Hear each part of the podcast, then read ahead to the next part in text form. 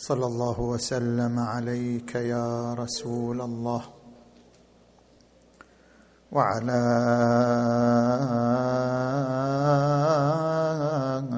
أهل بيتك المنتجبين يا ليتنا كنا معكم فنفوز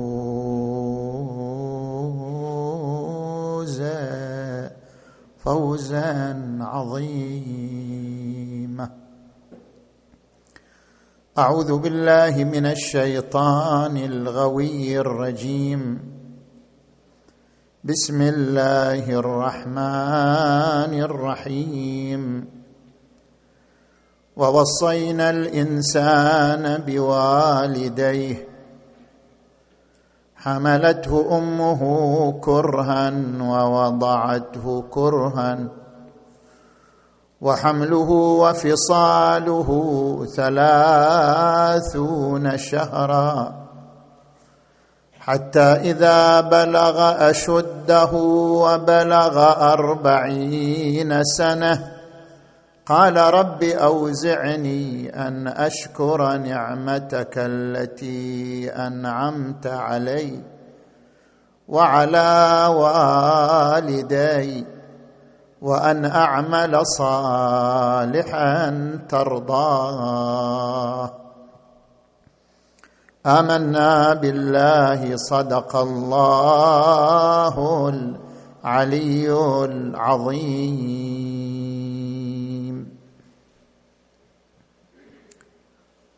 انطلاقا من الآية المباركة نتحدث حول دور الأمومة من خلال محاور ثلاثة. في أهمية دور الأمومة وفي أن الأمومة حياة مشتركة وعطاء متبادل.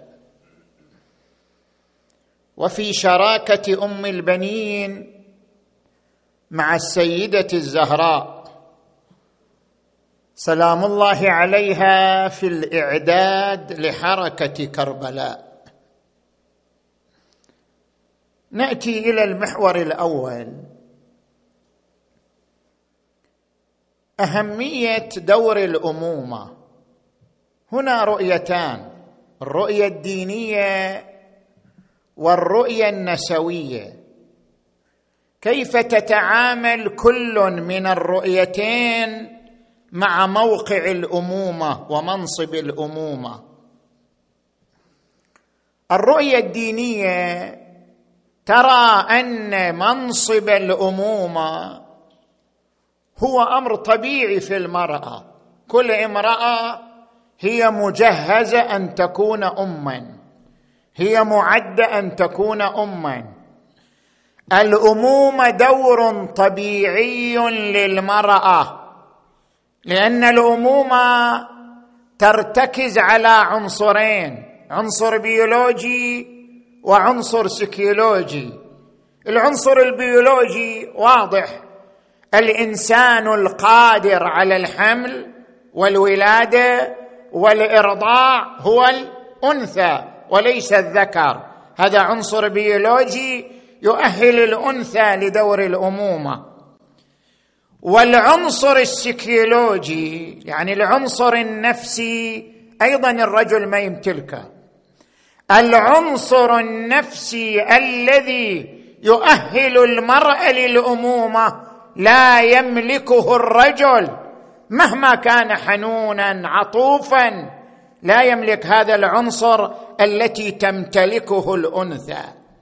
هذا العنصر السيكولوجي يتمثل في مجموعة من الملكات والمواهب. الموهبة الأولى امتصاص الألم بالرضا. يعني ما حد يعاني ألم في الحمل والولادة والإرضاع مثل شنو؟ مثل الأم. لكنها تمتص كل آلامها برضا وقناعة بدون تأفف بدون تضجر بدون نعم بدون تأسف ولا تحسر. تمتص كل آلام الحمل والولادة والحضانة والإرضاع برضا وبهجة ابدا. وهذا ما يمتلكه الإنسان الرجل. زين؟ الملكة الثانية أنها تبتهج بالدفء لها عندما يكون الولد في صدرها تشعر ببهجة لا حدود لها. تشعر بعنفوان عاطفي لا حدود له. أشار إليه القرآن الكريم عندما قال فرجعناك إلى أمك كي تقر عينها ولا تحزن. هذه البهجة العاطفية لا توجد عند الأب ولا توجد عند الرجل كما هي بعنفوانها وتأججها لدى الأم لدى المرأة. الملكه الثالثه العطاء اللامحدود. الحمل هو عطاء. الولادة هي عطاء. الحضانة هي عطاء.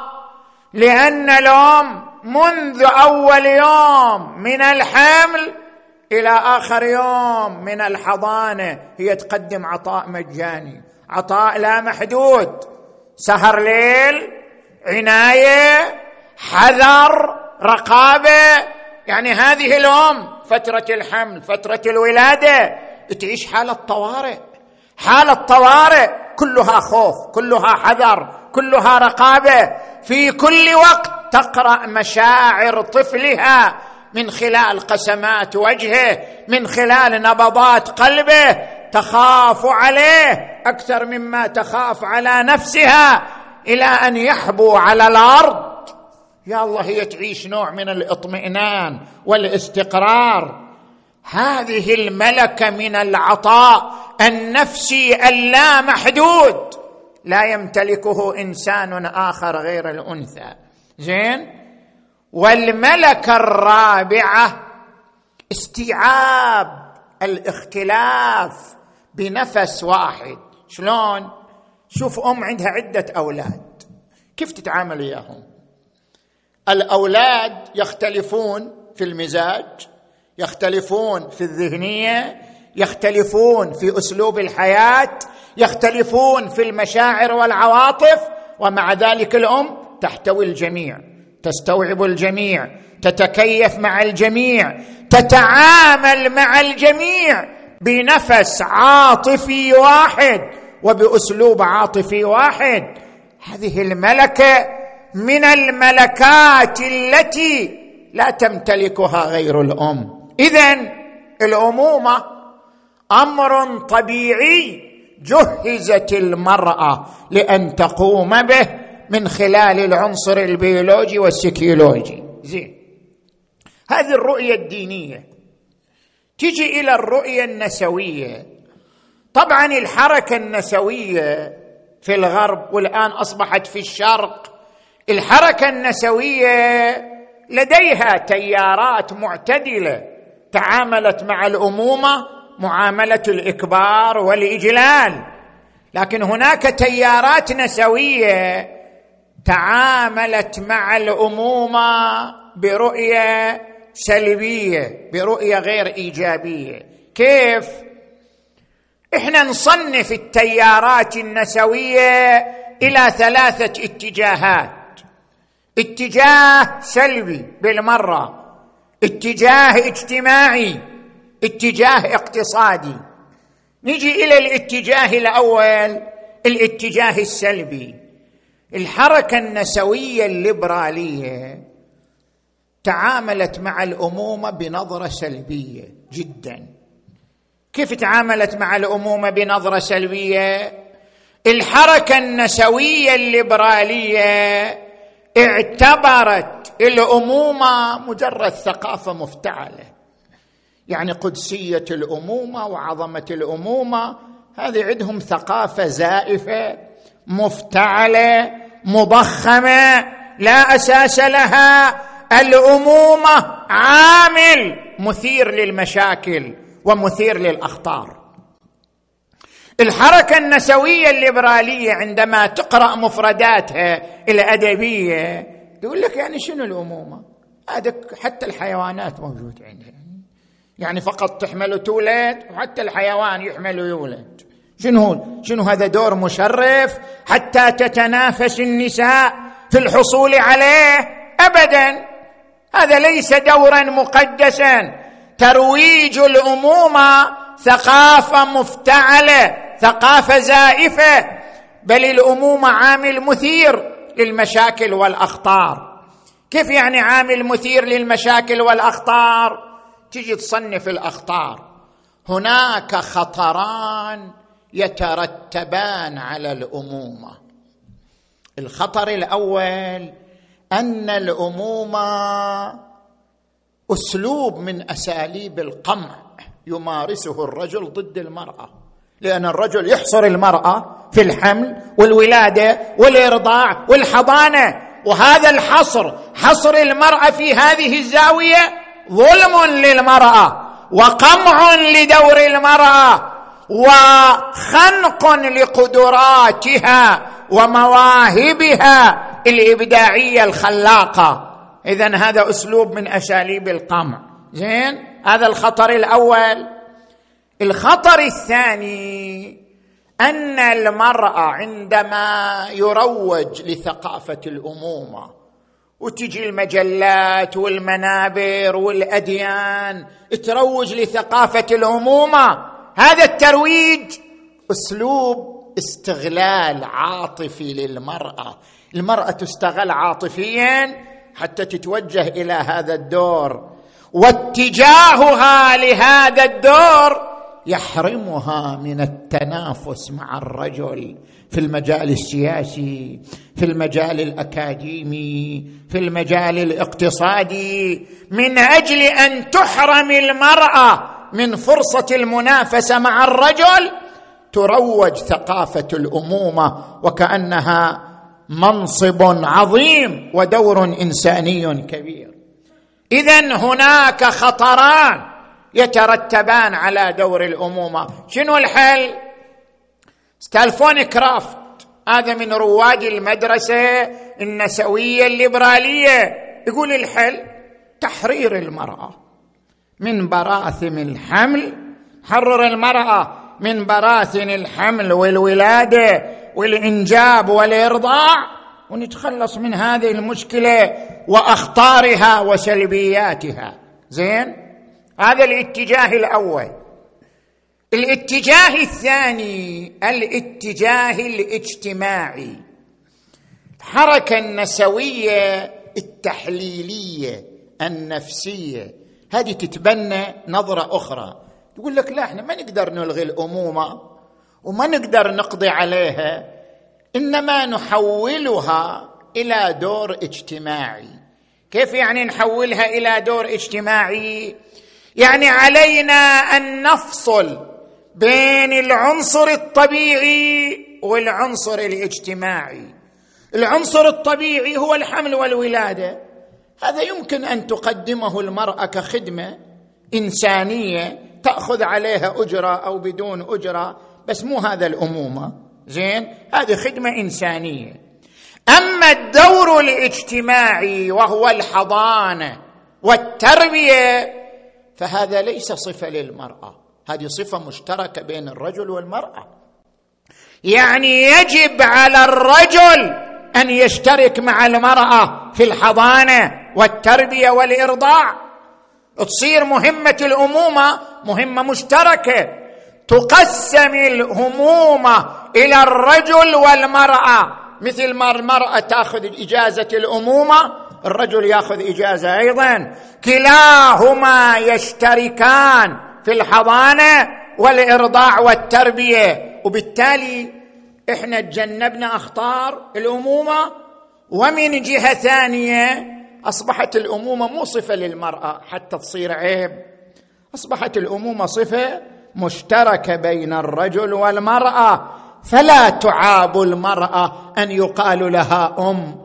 أو يقال لها مربية أو يقال لها حاضنة لأن هذا الدور موزع بين الرجل والمرأة بين الأب والأم. زين؟ فاذا عندما ننظر إلى هذا الاتجاه الاتجاه الاجتماعي الذي يفصل بين العنصر الطبيعي والعنصر الاجتماعي للتخلص من مشكلة أخطار الأمومة. نجي إلى الاتجاه الثالث وهو الاتجاه الاقتصادي. الاتجاه الاقتصادي يقول لك إحنا ما نريد نلغي الأمومة لكن خلنا نحول الأمومة إلى عمل استثماري تجاري. ليش الأمومة تصير دور طبيعي في كل أسرة؟ لا تصير الأمومة عمل استثماري تجاري. يعني كما أن هناك دور للحضانة تأخذ أجرة.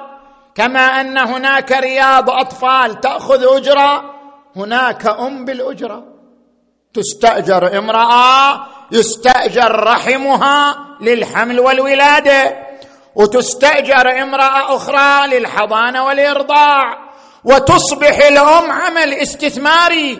تتنافس عليه الشركات. والمؤسسات تصير الأمومة عمل استثماري تجاري.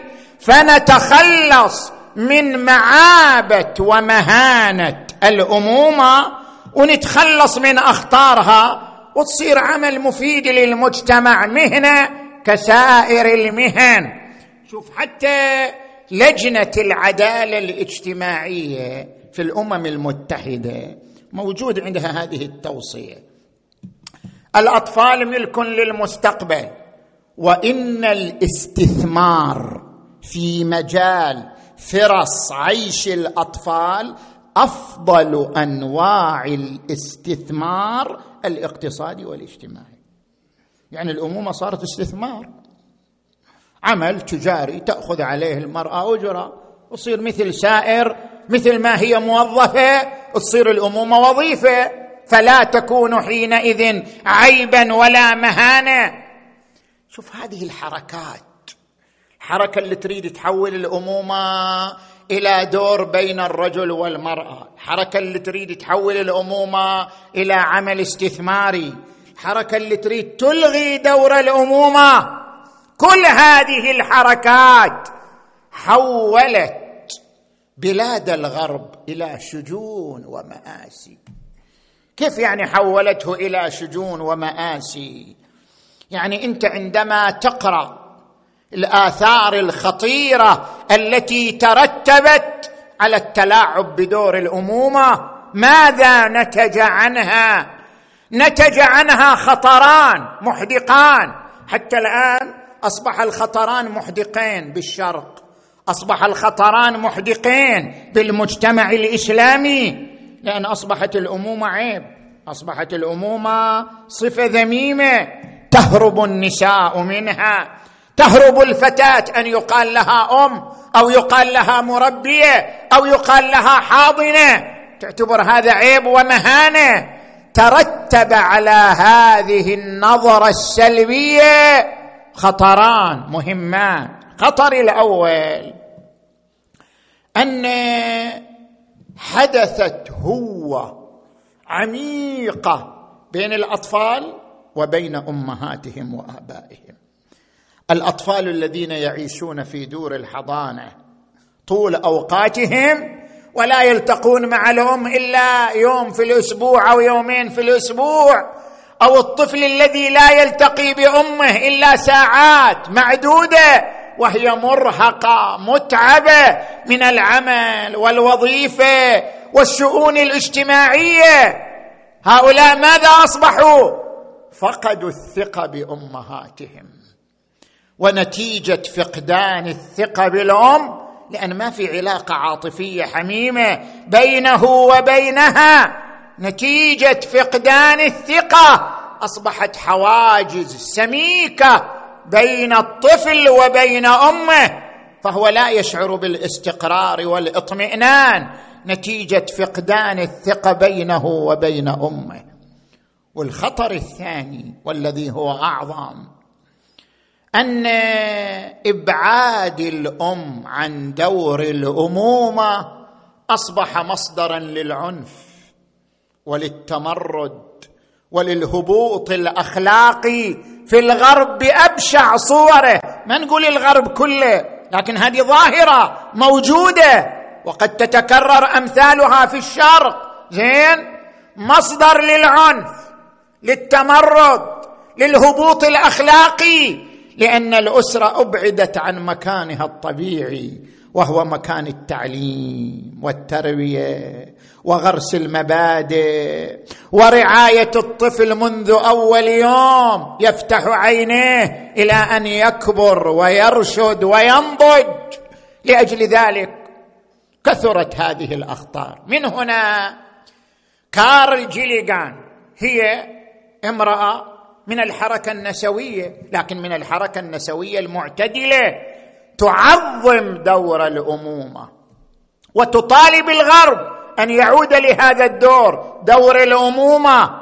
وتقول العلاقه على قسمين هناك علاقه متزنه متوازنة وهناك علاقه غير متوازنة.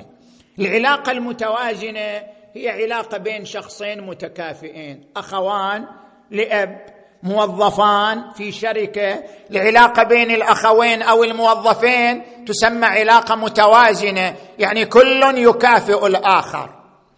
وعندنا علاقة غير متوازنة. علاقة غير المتوازنة اللي ما فيها تكافؤ. رئيس وموظف طبيب ومريض. مثلا إيه، راعي ورعية أستاذ وتلميذ. هذه علاقة غير متوازنة يعني غير متكافئة.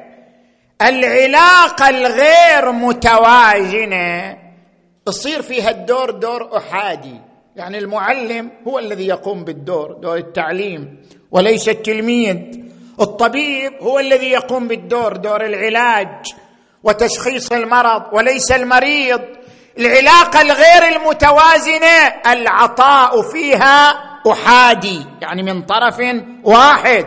من هنا تقول جليغان أعظم انموذج للعلاقة غير المتوازنة الأم. ينبغي للأساتذة للأطباء للرؤساء للمدراء أن يقتدوا بالأم في علاقاتهم الغير متوازنة لأن الام المصدر الثر للعطاء والمصدر الثر للحب والمصدر الثر للدفء العاطفي والحنان فهي المثل الأعلى في تعلم العطاء في تعلم التعليم في تعلم إغداق الحب والحنان بلا حدود على الطرف الآخر. اذا الرؤية الدينية رؤية صائبة عندما تتجنب هذه الأخطار وتنادي بالبقاء على دور الأمومة. دور الأمومة ما يلغي مواهب الأم وإبداعات الأم.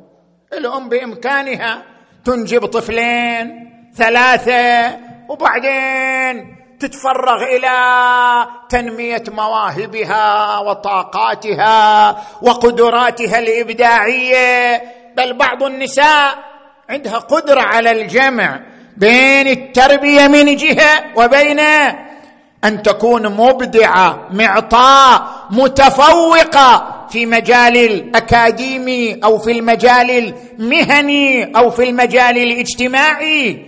إذا لا تعارض ابدا ولا تزاحم بين دور الأمومة وأن تكون المراه عنصرا معطاء فاعلا في النهوض بحضارة المجتمع الإنساني.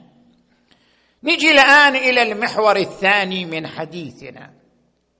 الأمومة حياة مشتركة وعطاء متبادل. اولا خلينا نحدد ما هي الأمومة. إحنا اللي نحكي على الأمومة ما هي الأمومة؟ طبعا ليس المراد بالأمومة الأعمال المنزلية. من واحد يقول الأمومة يعني راحت المرأة إلى الطبخ والغسل والنقل لا لا. هذه الأعمال المنزلية يقوم بها رجل يقوم بها تقوم بها الخادمة. ليست واجب من واجبات المرأة إلا أن يتوافق الزوج مع الزوجة عليها. إحنا عندما نتحدث عن الأمومة نتحدث عن الحضانة التي هي حق للمرأة في الطفل. لذلك الفقهاء يقولون لو طالبت الأم أجرة على حضانتها تستحق الأجرة. الحضانة حق للأم في الطفل. هذا هو دور الأمومة. دور الأمومة يعبر عنه الإمام أمير المؤمنين علي عليه السلام. ما من لبن رضع به صبي أعظم بركة من لبن أمه.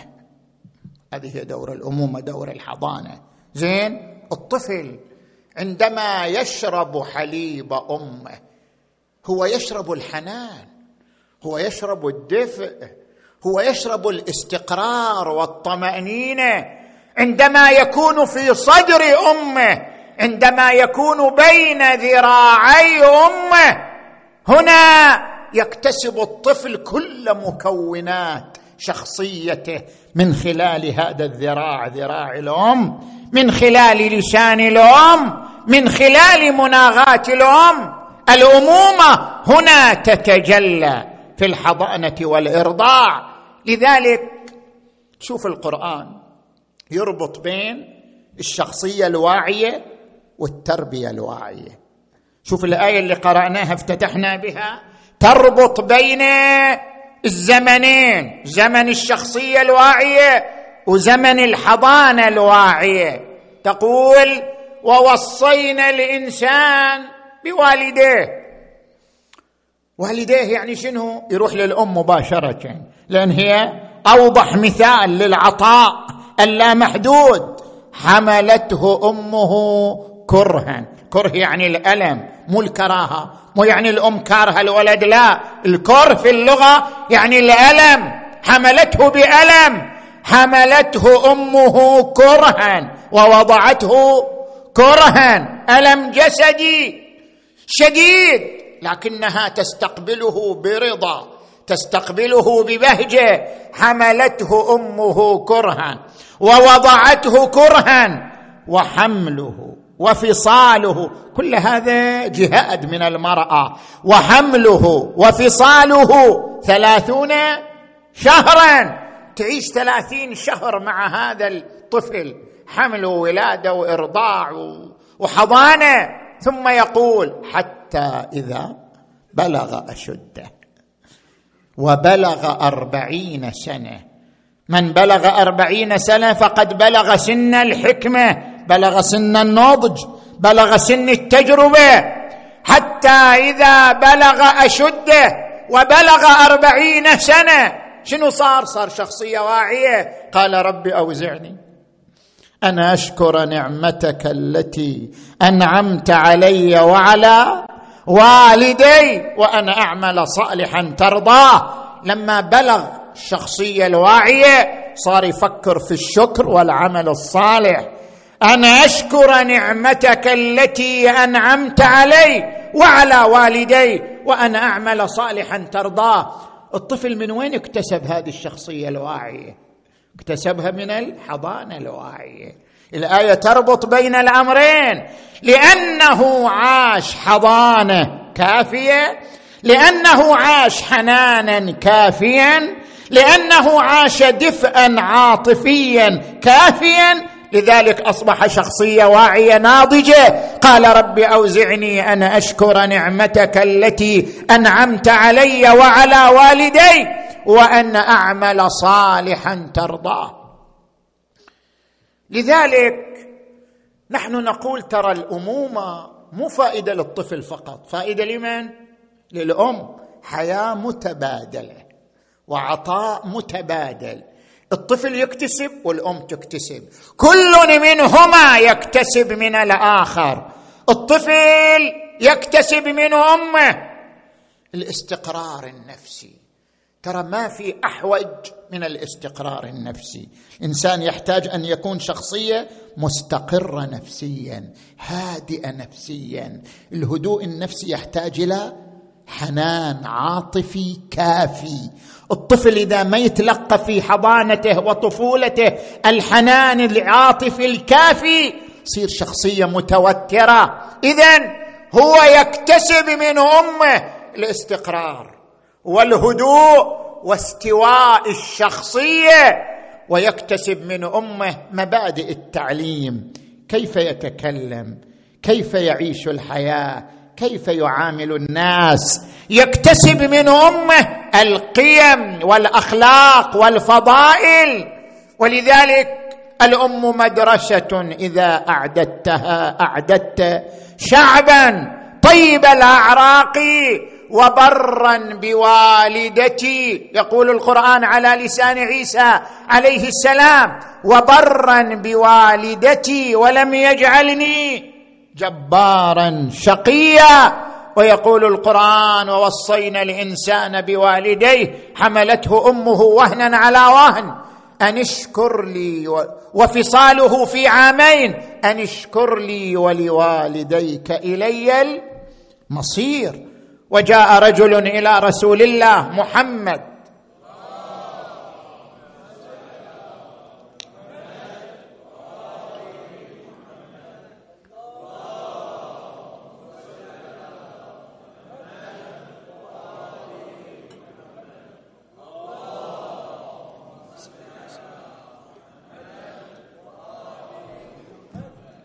وجاء رجل إلى رسول الله صلى الله عليه وآله قال يا رسول الله من أبر؟ قال أمك قال ثم من؟ قال أمك قال ثم من؟ قال أمك قال ثم من؟ قال أباك وورد عنه صلى الله عليه وآله الجنة تحت أقدام الأمهات يعني أنت طريقك إلى الجنة من خلال رضا أمك.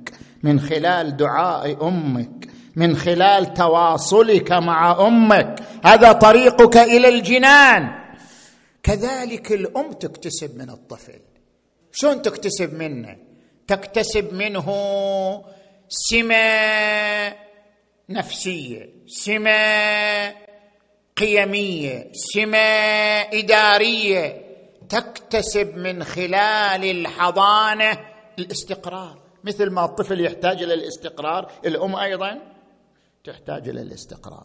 مثل ما الطفل يكتسب من أم الاستقرار الأم تكتسب من قرب طفلها إلى صدرها الاستقرار والهدوء. كل منهما يكتسب سمة نفسية من الآخر. والسمة الأخرى السمة القيمية. ترى قيم تكتسبها الأم من الحضانة؟ قيمة الصبر. قيمه العفو. كيف تتعلم المرأة الصبر على المصاعب؟ الصبر على الآلام من خلال صبرها على الحمل والولادة والحضانة والإرضاع. تكتسب ملكة الصبر. كيف تكتسب المرأة صفة العفو؟ العفو عن الأخطاء. تجاوز عن الأخطاء من خلال تربيتها لأبنائها يخطئون عليها وتستوعب أخطاءهم وتجاوزاتهم واختلافاتهم وتتعلم كيف تتعامل بخلق العفو عن الاساءه وأيضا هناك سمة إدارية. شفت الآن كثير من أمهاتنا أفضل من كثير من الآباء في إدارة البيوت. هذه السمة الإدارية تكتسبها من خلال التربيه تكتسبها من خلال الحضانة تكتسب سمة إدارية تكتسب صفة المرونة تكتسب صفة الضبط تكتسب صفة وضع الموازين لإدارة المنزل وإدارة الأسرة. اذا كما يكتسب الطفل من أمه فإن الام تكتسب من حضانة طفلها كثيرا من السمات الإيجابية. نجي الآن إلى المحور الثالث من حديثنا. فاطمة وفاطمة. فاطمة الزهراء صلى الله عليها واله الطيبين الطاهرين وفاطمة أم البنين عليها السلام اشتركتا في الإعداد إلى حركة كربلاء. فاطمة الزهراء سلام الله عليها المثل الأعلى في الأمومة. فاطمة الزهراء اهتمت بخصلتين في تربية أبنائها. الخصلة الأولى الشخصية الروحية. كيف يكون الولد شخصية روحية؟ كيف يكون متعلقا بالله؟ كيف يربط كل أموره بالله؟ كيف يعيش إنسانا متوكلا على الله مفوضا أمره إلى الله؟ علمت الحسنين على هذه الصفة أن تكون شخصية متعلقة بالله يوفون بالنذر ويخافون يوما. كان شره مستطيرا ويطعمون الطعام على حبه مسكينا. ويتيما وأسيرا إنما نطعمكم لوجه الله. لا نريد منكم جزاء ولا شكورا. والخصله الثانية كيف تكون معطاء لمجتمعك؟ كثير من الناس يعيش أنانية. أنا وخلاص. المهم جيبي المهم راحتي المهم حياتي. بينما الزهراء علمت أبناءها على أن تهتم بغيرك قبل أن تهتم بنفسك على أن تكون معطاء للمجتمع للإنسانية. علمت أبناءها أن يكون عنصرا فاعلا في مجتمعه. يقول الإمام الحسن الزكي عليه السلام ما رأيت أعبد من أمي فاطمة كانت إذا قامت إلى صلاتها لا تتورم لا تنفتل من صلاتها حتى تتورم قدماها من طول الوقوف بين يدي ربها. وما رأيتها دعت لنفسها قط. وإنما تدعو للمؤمنين والمؤمنات. أقول لها اماه لم لا تدعين لنفسك؟ تقول بني حسن الجار ثم الدار. كن معطاء لغيرك. كن ضميرا حيا بآلام مجتمعك وأوجاع مجتمعك. هكذا أعدت الزهراء حسينا وزينب لكربلاء. حسين أعطى دمه. حسين تحول إلى شخصية مبدئية جهادية.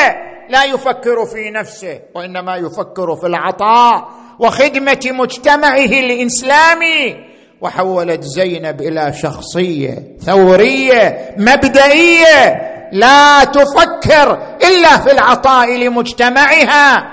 الزهراء هي التي أعدت حسينا وزينب لإدارة ثورة كربلاء وحركة كربلاء. تجي إلى فاطمة أم البنين. هذه المرأة وين نتحدث عنها؟ زاوية واحدة يكفيك. كيف؟ أنت الآن استقرأ أولاد الإمام علي. كم ولد عند الإمام علي؟ الإمام علي عنده أربعة عشر ولد. ولدان ماتا في حياته بقي بعده اثنا عشر ولدا. اثنا عشر ولد كم واحد منهم شارك في كربلاء؟ ثمانية. ثمانية أولاد. من أبناء الإمام علي قتلوا يوم كربلاء. قتلوا مع الحسين ابن علي. زين. أبناء فاطمة الكلابية أربعة من أبنائها قتلوا دون دينهم ومبادئهم يوم كربلاء. وعدنا محمد الأصغر لأن في محمد الأكبر هو محمد بن الحنفية وفي محمد الأصغر أمه أم ولد قتل يوم كربلاء مع أخيه الحسين. وعدنا العباس الأكبر وهو العباس بن علي أمه أم البنين. وعدنا العباس الأصغر أمه لبابة بنت عبيد الله بن العباس قتل يوم كربلاء. وعندنا مع هؤلاء عبد الله المكنى بأبي بكر. أمه ليلى بنت مسعود الدارمية. قتل يوم كربلاء. زين؟ هؤلاء قتلوا مع الحسين يوم كربلاء. من بقي؟ بقي أربعة. ما ما جاءوا إلى كربلاء. محمد بن الحنفية المسمى بمحمد الأكبر. أمه خولة بنت جعفر بن قيس. زين؟ وعمر الأطرف. سموه أطرف لأن امه غير هاشمية. سموه عمر الأطرف. عمر الأطرف أمه الصهباء. وعندنا عون أمه أسماء بنت عميس أيضا لم يشترك في كربلاء. وعندنا محمد الأوسط أمه أمامه أيضا لم يشترك في كربلاء. طيب إحنا بنستثني محمد بن الحنفية لأنه قيل عنه إنه معذور وكان يعاني شلل في يديه. بنستثني. بقيه وين راحوا؟ وين راحوا؟ كلهم كانوا شباب. لأن الإمام علي بين مقتل الإمام علي ويوم كربلاء واحد وعشرين سنة يعني على الأقل أعمارهم واحد وعشرين سنة فما فوق. طيب أين هم ألم يكونوا على وعي بحركة الحسين؟ ألم يكونوا على وعي بجهاد الحسين؟ ألم يكونوا على وعي بمبادئ الحسين؟ أين هم؟ ممكن يكونوا معذورين وممكن يكون هناك علامة توقف. ما ندري لكن نقول لماذا أبناء فاطمة الكلابية؟ وقفوا مع الحسين عليه السلام. من أول يوم إلى أن تفانوا بين يدي الحسين. من العباس إلى جعفر إلى عثمان إلى عبد الله أبناء فاطمة أم البنين كانوا هم الواجهه من أبناء الإمام علي يوم كربلاء. لماذا؟ لماذا هؤلاء دون غيرهم من إخوانهم من أبناء علي بن أبي طالب؟ جزء من القضية يرجع إلى من؟ إلى الأم. الأم التي ربت. الأم التي اعتنت. الأم التي أنتجت. فاطمة أم البنين هي التي قامت بهذا الدور. لولا أن فاطمة أم البنين قدمت وبذلت كل ما عندها في سبيل تربية أبنائها الأربعة على الإخلاص والصدق دون الدين دون المبادئ دون الحسين بن بنت رسول الله صلى الله عليه وآله. ما كان أبناؤها في الطليعة. وما كانت أم البنين الأربعة في الطليعة واعتبرت من النساء اللاتي ساهمن في الإعداد لحركة كربلاء. الأم دور الامومه الذي تجلى في شخصية أم البنين هو الذي أنتج هؤلاء الأبطال الشهداء الأربعة يوم كربلاء. أم البنين وما أدراك ما أم البنين. أم البنين وسيلة الصالحين والمؤمنين في قضاء الحاجات وتفريج الكربات وتفريج الهموم والغموم. أم البنين الأربعة المحقق السيد عبد الرزاق المقرم في كتابه مقتل الحسين نفى. قال ما كانت موجودة على قيد الحياة في معركة كربلاء. لكن عدة من المؤرخين نصوا على وجودها يعني وجودها في المدينة أثناء معركة كربلاء. منهم أبو الفرج الإصفهاني في مقاتل الطالبيين وذكر هذه الروايات عنها وكيف تلقت الناعي وكيف تلقت مصيبة الحسين عليه السلام بعد معركة كربلاء. يكفي فخرا لها أنها أم أبي الفضل. وأنها أم الأبطال الأربعة وأنها هي التي بذلت أفلاذ كبدها وأشجان قلبها دون الحسين ودون المبادئ والقيم يوم كربلاء. نعم لما تزوجها أمير المؤمنين وأنجبت له أول ولد وهو أبو الفضل العباس أقبل الإمام علي إليه. قال ناوليني طفلي هذا. ناولته الطفل أخذ ينظر إليه. يتفرس في عينيه. يتفرس في قسمات وجهه. وإذا بذلك الطفل يخرج يديه من تحت القماط يلعب بهما يمينا شمالا أخذ أمير المؤمنين كفيه صار يقلبهما ودموعه تنحدر على خديه. قالت له فاطمة يا أبا الحسن قطعت قلبي أراك تقلب كفي ولدي وتبكي ما الذي يصيبه؟ ما الذي يجري عليه؟ قال هو على خير. كأني بهاتين الكفين تقطعان يوم كربلاء. قالت في سبيل ماذا؟ قال في سبيل اخيه أبي عبد الله الحسين. قالت الحمد لله الذي جعل ولدي ناصرا لولد فاطمة الزهراء.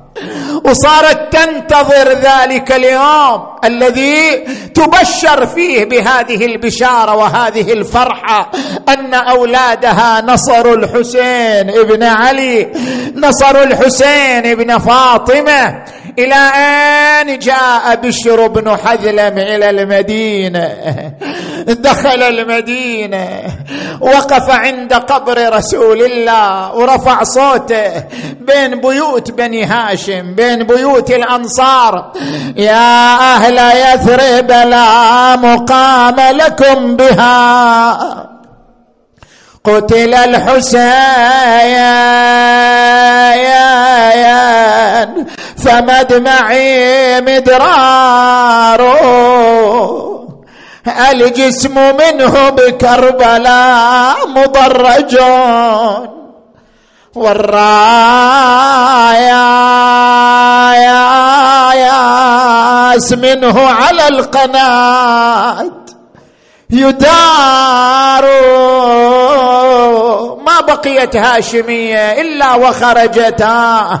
حتى أقبلت إليه امرأة معصبة الرأس وقفت عنده. قال من أنت؟ قالت أنا أم البنين الأربعة. أنا فاطمة الكلابية. قال يا أم البنين عظم الله لك الأجر في جعفر. قالت الخلف والبقاء في رأس الحسين المهم الحسين. قال يا أم البنين عظم الله لك الأجر في عبد الله. قالت الخلف والبقاء في رأس الحسين. قال عظم الله لك الأجر في عثمان. قالت الخلف والبقاء في رأس الحسين. قال يا أم البنين هذه المصيبة العظمى. عظم الله لك الأجر في أبي الفضل العباس. هذا الولد العزيز هذا الولد المفخرة. قالت ما سألتك عن أولادي إنما أسألك عن حبيبي الحسين إنما أسألك عن قرة عين الحسين. قال اذا اذا يا أم البنين خذي حجرا من الأرض والطمي على رأسك فلقد قتل الحسين. حسين وحسينا وإماما صرخت ونادت وولدا يم البنين الأربعة تشهد لك الناس ما صار باليوث الحرايب مثل عبد خاض الحرب بين العدا وبمطهمه داس روس الأعادي وغلق الميدان صوبه يم البنين الأربعة ما حد دفنهم دمهم غسلهم والتراب صاير كفن. ومن الصبح زينب مشات للشام عنهم. متحيرة بيتام مدهوشة ونسى عظم الله أجوركم. تذهب إلى البقيع. تنصب قبورا أربعة. تبكي عندها. لا تدعوني ويك أم البنين. تذكروني باليوث العرين. تندب أبا الفضل العباس. تخاطب أبا الفضل العباس. تعاتب أبا الفضل العباس. تحمل طفله الصغير تجلس به على ذلك القبر وتخاطبه. بني أبا الفاضل هل صحيح أنك تركت أختك زينب سبية؟ بني أبا الفاضل هل صحيح أنك تركت أخاك الحسين ضمان عطشان؟ يقولون طبيت النهار وطلعت عطشان. ضامي وقلبك من لهي بالعطش نيران. ما صار مثلك يا ضياء عيني بالأخوان.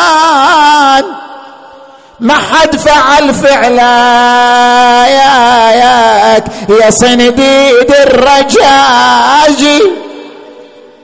يقولون رأسك يام حطه بحجره حسين. للقاع ذبيته يا عاقلي يا ضيلعه يا ليت مثلك يا الولد ينذبح سبعي لكان صدر ابن الرسول ترضه الخير يا ليت أنا يا ليت عندي من الولد سبعين مولود. كل عام يا ويلي مثل أبو فاضل. ويزود يفنى ويبقى ابن النبي صفوة المعبود. لا تدعوني ويك أم البنين تذكروني باليوث العرين. يا الله. اللهم بحق فاطمة الزهراء وأبيها وبعلها وبنيها والسر المستودع فيها. اللهم بحق أم البنين وأبنائها الشهداء الأربعة. اللهم اقض حوائجنا وحوائج المؤمنين والمؤمنات. فرج عن المؤمنين والمؤمنات. واكشف همومهم وغمومهم. برحمتك يا أرحم الراحمين. اللهم من كانت له حاجة أمنية اقض حاجته. بلغه أمنيته.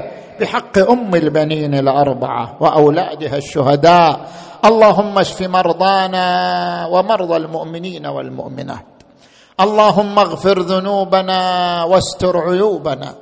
اللهم صل على محمد وآل محمد. اللهم كن لوليك الحجة بن الحسن. صلواتك عليه وعلى آبائه في هذه الساعة وفي كل ساعة. وليا وحافظا وقائدا وناصرا ودليلا وعينا. حتى تسكنه أرضك طوعا وتمتعه فيها طويلا. برحمتك يا أرحم الراحمين وإلى أرواح أمواتكم وأموات المؤمنين والمؤمنات وأموات المؤسسين. الفاتحة تسبقها الصلوات.